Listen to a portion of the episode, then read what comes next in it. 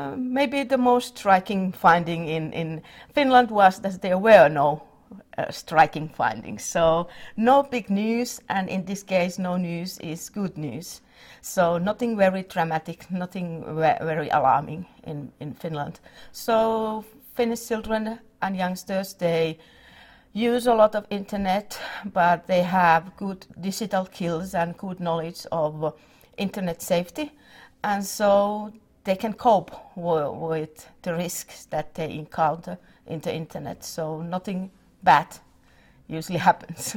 So what what the EU Kids Online uh, study showed also in other countries is that the best way to handle children's care.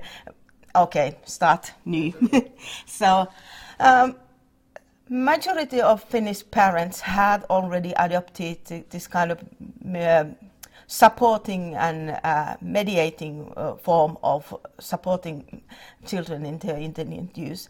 And it, it proved to be a better way than restrictions. And so this also proved to the Finnish parents, and so this is the best way to deal with, not to try to restrict, but to support. Even internet use is widely uh, uh, very wide in, in Finland, it still is not a subject in the schools.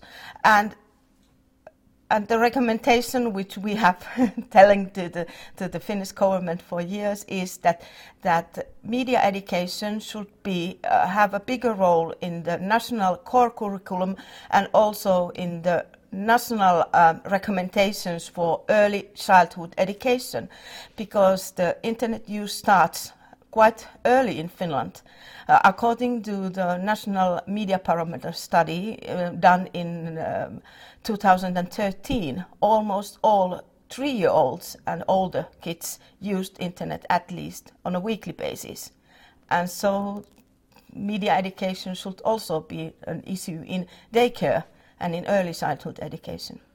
The, uh, the biggest impact in, in Finland is that uh, maybe we have uh, got a entire network of the uh, in, in inside Finland uh, among researchers and also also between NGOs on the media education field and also governmental offices that are involved. So we are have a now quite tight network now.